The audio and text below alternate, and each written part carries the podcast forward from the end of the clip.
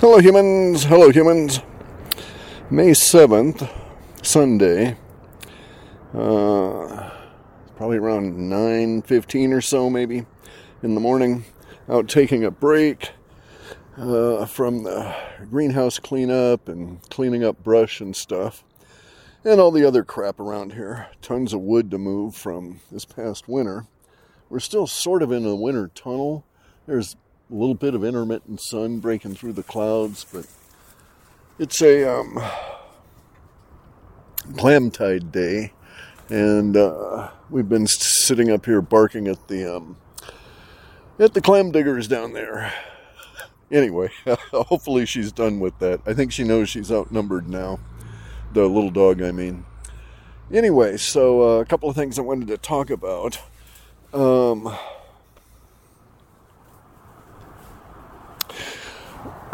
So, I had heard that uh, Simon Parks has a a um, contract, contractual agreement with, quote, the White Hats, uh, according to him, and it's referred to as an N D A, non-disclosure agreement, also a form of a contract, Uh, by Kerry Cassidy, who also says he's got one of these and she knows him personally, blah, blah, blah. Anyway, and so it dawned on me, it's like, well, okay, I don't think he has got an N D A, and I don't think he is under any contractual agreement with, um, with, quote, the White Hats, okay? The reason I think this is because it makes no sense in our current environment that such a thing would exist. If I were to, um, if I were the White Hats and I were to bind Simon Parks to a um, N D A, to a non-disclosure, and say, you know, we're going to give you some information, but you can't talk about any of this other shit that we tell you you can't talk about, uh, and you got to sign this document. Well, hey guys, uh, no contract is enforceable if if both parties don't get a copy of it. Um, so uh, they won't even register such a thing as a contract in a um, uh, a court. So if you present, so if I were the White Hats and I and I find out that Simon Parks has violated our agreement and he's talking about um, uh, you know uh, Charlie Ward's clone, and we said explicitly in our N D A he's not allowed to talk about Charlie Ward, he's not allowed to talk about Charlie Ward's clone, nor the uh, great burrito explosion that took away Charlie and made him have to be replaced by a clone. And so these are forbidden subjects.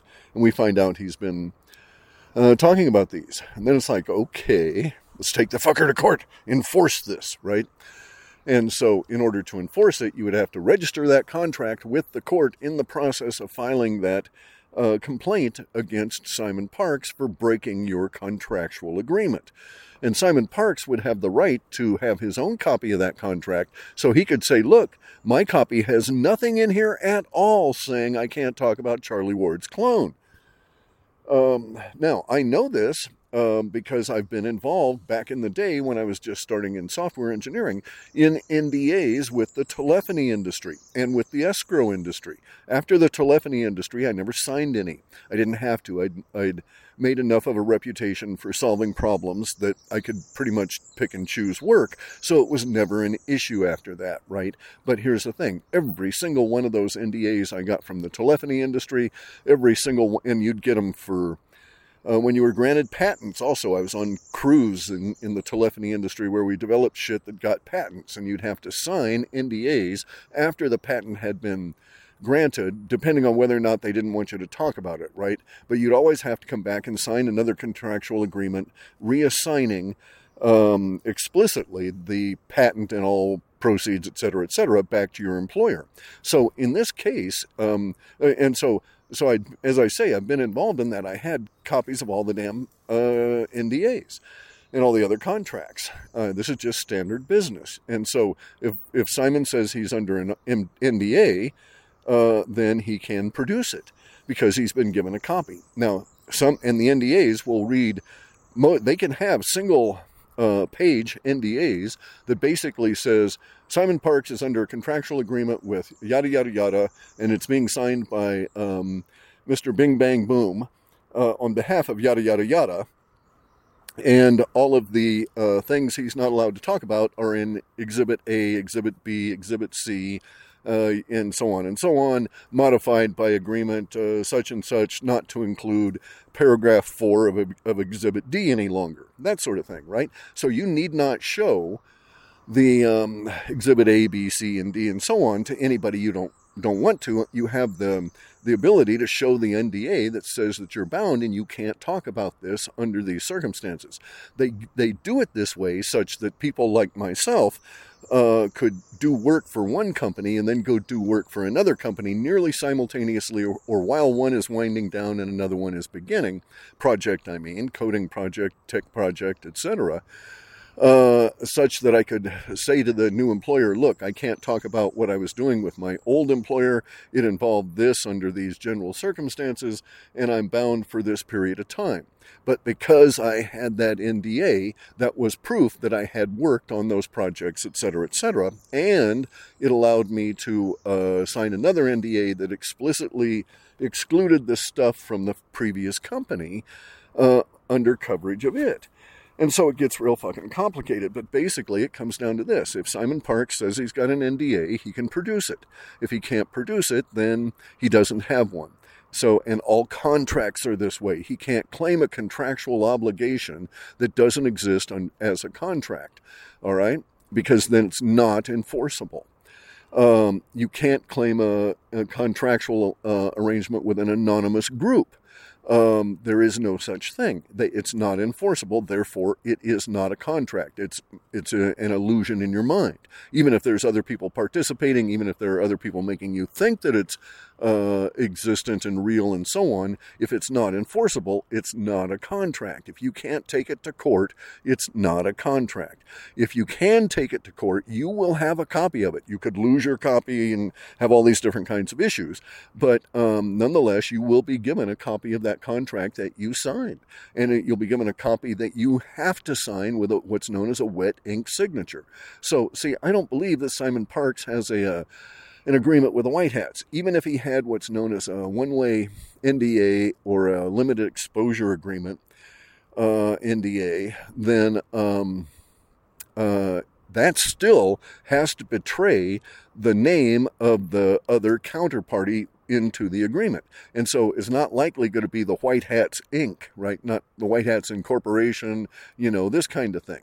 Uh, it would have to name an actual person that could be referenced and tracked down and so on. Otherwise, it's not an N D A. Now, there are organizations uh, that are allowed to file with a proxy, okay, such as the U S Navy. So if you get into an N D A with uh, some military organizations, they will be allowed to file with a proxy. But that proxy will be known as a, represent, uh, a representative of that military organization, and they will have a, a legit, uh, even if it's a proxy, name on there. So you'll see names that are Uh, on Navy patents, all the yin-yang, you know, might be on hundreds of Navy patents, and it's not a real person. It's a proxy person from a, from a corporation that was doing work for him, and that this is a uh, cutout, a stand-in that the patent office allows under the circumstances because of the secrecy involved. And so we could see that, sure, that maybe makes sense, right? If there indeed was a a white hat organization and they were trying to protect their people and so on, uh, you could see that they would do, be doing that. But again, he would still have a contract. It would still have a date of signature. It would still have a, a representational number in terms of like a serial number that can be registered with a court. And it would still have a, a, a signature, a wet ink signature um, on the part of the other party that could be validated, even if it was being signed as a known proxy. Um, so, like I say, I don't think he's got an N D A. Uh, you know, I think it's just yet more Charlie Ward, um, you know, Simon Parks, uh, grifting kind of horseshit. Okay, so um, something that's not horseshit here is... Um, Uh, okay, so uh, I've got these um, E M F meters, electromagnetic uh, field meters. Uh, some are what are known as trivalent, uh, some are uh, single-use, uh, some are highly sophisticated and attached to uh, what's known as scoping gear. um, in the um, in the hacking trade, right? It's sort of like um, a lot of hackers like myself are paranoid. And so you want to know, are you being spied on, right? So scoping gear allows you to check out uh, extraneous weird E M F, you know, um, uh, this kind of thing, looking for people that might have planted bugs in your devices or, you know, your car or whatever, or be spying on you electronically by some other means in a frequency that you wouldn't necessarily um, know to look for. Such, so most people would... Or you can easily find um, any spy gear that checks for, you know, um, you know, is your Wi-Fi being probed, that kind of thing, right? Is your house system being hacked via this particular means? Anyway, though, so I've got some fairly sophisticated E M F meters, and I was um, checking into a, in, well, sort of related uh, issue. Had a um, E M F meter. It was checking all of our uh, radiant uh, E M F exposure in our house. Just, I do this periodically, usually about once a month, go through the whole house to ma- just to make sure there's, you know, nothing that's been planted in that sense, but also that there's nothing new in the sense of uh, electromagnetic uh, radiation exposure, right? It's good to know this shit. Anyway, um, we've got, um, Uh, you know, uh, some areas of uh, high fields uh, around microwaves, around computers, and so on. And uh, these three value meters attempt to express three different variants in terms of the magnetism field exposure, the elect- electrical field exposure, and then uh, the combined exposure. And it wants to do all three of these. Uh... And it provides you with a single number, usually something like millivolts all the way up through volts, expressed as millivolts all the way up through volts uh, per meter. And um, uh, I've got one that's fairly, fairly sensitive. You can move it from uh, the focal point of the uh, laptop screen. Um, I don't know, millimeter, and it'll uh, it'll show that it'll register that. Uh, drop in radiative frequency at that uh, level. Um, very, very acute. Anyway, so I'm using some of these meters, checking some other stuff out, and ran across uh, pieces of this uh, material. And um, I had had a, and I was just checking this stuff because of the rumors about it, right? And so I had had this stuff lying around, messing with it, uh, doing all kinds of electrical things, and had intended to see if the electrical properties referenced to this were factual. And indeed they are. And here's the thing. The material is shungite, okay, which is this um, rock out of a particular area in Russia that is... Um, meteor rock, has, and it also has fullerenes in it, which is like um, carbon sixty. It's it's the same material as carbon sixty, it's just locked up into the rock, and rigid and so on. Uh, the rock is used for water filtration, it's really good, it changes your electrical balance, and all different kinds of good stuff, and there were, you know, healing frequency claims for it, this sort of thing. But one of the things I was investigating was that it appeared Uh, from some of the descriptions of what I had come across. One of the reasons I got this particular collection of, of shungite some time back uh, was that I'd read in one of Kozyrev's experiments uh, some of the uses that he had put the shungite to. And I thought, oh, well, that's very interesting if you could actually do that. I won't go into the details of those right in this minute. Anyway, um... So I'm just sitting there with the meter, and I thought, aha, let, let me check this. So I had the meter all set up, and I got it set up right at the focal point of the highest level of E M F out of a laptop and one of those um, L E D desk lamps over the, overhead. And I was right at the sweet spot, so to speak, between the uh, battery of the laptop and the transformer or capacitor of the, um, uh, of the lamp. And I got a very high reading of sixty-one. And it's a, in a small spot, maybe the... Size the size of the spot was like uh, uh, maybe a baseball, maybe or maybe a softball, right? You'd move it around in there, and you'd get in this little area, and you'd get like sixty-one reading, and it would drop off, you know, fifty-three, forty-eight, so on if you move it away, or uh, you'd get a little bit higher, but it would fluctuate. So it got up to like seventy-eight if you got a little bit closer to the capacitance source for the um, L E D lamp, and it made a difference whether the L E D lamp was on uh, natural light or high intensity. Um, anyway, though, so uh, the cool part of this was I had a little disc, little tiny disc, size of a, a dime, uh, a little bit thicker. Maybe it was two, you know, a, a diameter of a dime, but twice as twice as thick, like two dimes held together. And um, I just put it behind the meter, just put it between the meter and the computer, and boom, instantly it goes from sixty-one down to three.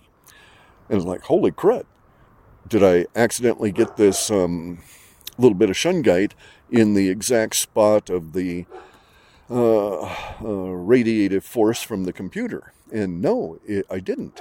And that was the interesting part. This was something that Kozyrev had talked about, that shungite was, um, it should be considered an electromagnetic, uh, as you know, so an electric field, but also in a magnetic field, entirely separate, uh, sponge. And that, that it had remarkable properties that way, seeming to uh, draw away force. Now, I'm going to go in and start investigating the shungite relative to just strictly magnetic fields, but I've been playing around with it with the um, uh, electric fields here the past few days. It was truly remarkable. Uh, just the computer alone, uh, if you stuck your face like uh, right over the laptop, or you had the thing sitting uh, on your lap, Uh, which I'd never do anyway, but if you did that, you'd be getting exposed at a level of like uh, this combined uh, volts over meters um, at fifty-three. This is just a lot easier to express it with these kind of numbers rather than the actual uh, electromagnetic field numbers coming out at, you know, uh, uh, zero point zero zero zero four nine five one, you know, uh, Uh, per millimeter rising. You just don't want to get into that in a discussion with it. So anyway, so the combined number is fifty-three uh, volts over uh, per meter uh, exposure. Now, it, what it's doing is it's taking the um, the amount of the sample at that particular point, and is it expanding it with the computer as though that whole meter in which this uh, div- that, like a meter square all the way around it, or meter cubed actually, it's a meter cubed. Um, would be filled at that level, which we know not is not the case, because you can move it a little tiny bit this way and it drops, right? But it's projecting that for the entire um, uh, meter cubed. And what it's doing is doing some math to combine these various values into this uh, overall value, and it has to express it as a value uh, within a space. And uh, it's just better to use the whole meter cube and project it for that. Even though everybody who uses the meters knows that that's not factual, it is a uh, decent representation to deal with on these kind of quick and dirty experiments. Anyway, though, so it is consistent that any tiny amount of shungite, all the way up to big bits of shungite, and I've got some fairly large pieces here, uh, instantly reduces the E M F reaching the meter uh, down to a small fraction. And uh, there is some little tiny bit of correlation to the size of the shungite uh, and the level of reduction. None of it would, um, uh, so basically, no matter what size piece I used, I would instantly drop down from fifty-three volts per meter down to one or less. Um, anywhere the shungite was placed between the uh, meter and the source. Um, It didn't matter where it was, and it didn't matter the size. Now, um, if you got some of the bigger pieces in there, you could get it down to like, uh, you know, zero point seven five and zero point five and so on, um, volts per meter uh, being expressed. Uh, but basically, all of it was would drop it from fifty-three down to one or less. Uh, remarkable. And and even this little thing that was a diameter of a dime, and this little piece, and um, uh, twice the thickness of a dime, would also reduce it down to one. It would hold it at like maybe zero point nine, you know, or, or nine eight, something like that. So it was doing a really good job as well. So this is an interesting aspect of this, that it didn't matter much. You could see the cone uh, by using moving the shungite around. You could um, imagine, so to speak, the cone of radiation coming out of the screen of the computer, as well as the battery and the operating area, the chip and so on. And you could move it around in there and determine when you were in that cone by just shifting this a few millimeters and see where the radiative patterns were. And as soon as the shungite entered into the um, effective cone of focus, uh, the whole thing would just drop from fifty-three down into below one. It was quite remarkable indeed. And so Kozyrev's description of shungite being a uh, radiative sponge uh, really is accurate. Um, very interesting as well. So now, uh, just because, hey, this is really interesting news, uh, what I've started doing is just wearing a small shungite medallion. Thus, if I'm exposed to uh, radiation, especially anything excessive, uh, I have on me a protective source that will suck it up, hopefully, faster and better than me. And so I won't have any radiative damage from the stuff. Uh, it's really interesting. It works to some degree with just straight radio waves as well. It'll actually sort of heat up in the presence of radio waves. I haven't gotten to that experiment. That was just something that I was reading in one of the Kozyrev books I'd gotten recently. Uh... Anyway, so E M F and um, shungite. So if I owned an electric vehicle, uh, I'd have some kind of like mat of shungite that I would sit on um, that would protect my nads and up through my back, right? Up through my kidneys and the other uh, uh, soft organs that are um, sort of exposed to the to the irradiation, to the radiative field of the E M F, uh, up through the seats and so on. And just just as a precaution, probably I would also have a sheet of this stuff to drape over my lap um, in other sensitive areas like the heart, just to prevent the E M F exposure. But, you know, uh, I doubt people will really take a, a much um, heed of that. However, uh, it looks like we're at peak electric vehicles, right? We're not at peak electric vehicle production, but we sure seem to have hit peak electric vehicle Um, buying. Uh, it may be the economic aspects of things, but um, it may also not be the economic aspect, because when you look into the surveys that are being done on uh, current E V owners that are in the process of purchasing a new, purchasing a new vehicle, uh, ninety plus percent of them are not buying electric. They're buying, um, uh, what do they call them now? ICE. Uh, you know, internal combustion engines, right? Uh, because they can't deal with the problems that the electrics are causing. And around here in, in Washington State, we've got some severe issues. So there was um, uh, Tesla that ran out of juice over here in one of our little local burgs, and they had to um, hire a tow truck to haul it seventy-seven miles back to Olympia uh, to get a charge, because there was no charging facility that was uh, available or operating or something. There's one in Aberdeen. I don't I don't know why it wouldn't work for them, or if it was full. Actually, I think there's two in Aberdeen now. One over by the Walmart and um, one over by the buses and the bank there. But in any event, though, they um, uh, they ended up having to haul it all the way back to Olympia. Uh, so an expensive tow just to get a charge. Uh, anyway, though, so and we've we've heard horror stories out here about Um, a Volvo electric vehicle, electric car, smaller electric car, uh, that was uh, purchased and used out here. And and these fuckers are heavy, right? And that heaviness is not spread out over uh, a bigger area with wider tires the way you might spread the heaviness of a pickup truck out, right? So it's it's it's more distributed, so there's not as much um, weight concentrated on uh, individual small square foot Um, or foot, small footprint tires. Anyway, this poor um, uh, uh, electric vehicle Volvo car was driven out into some sand, and we're just at that point now where we're getting dry sand as well as the wet sand.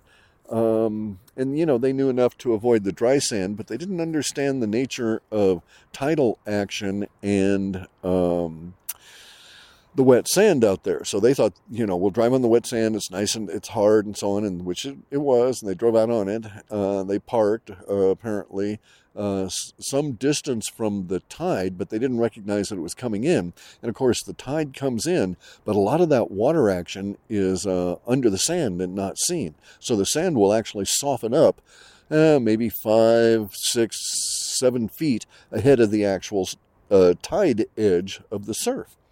And so, you you know, when you start seeing the surf seven to, to ten feet away from your car, it's already too late. The sand underneath that car is already softened. And I've had to haul a bunch of people out here, not electric vehicles, just tourists, you know, uh, citiots, they're called, uh, who did exactly that. You know, had a little tiny car packed full of stuff and people on uh, little tiny tires.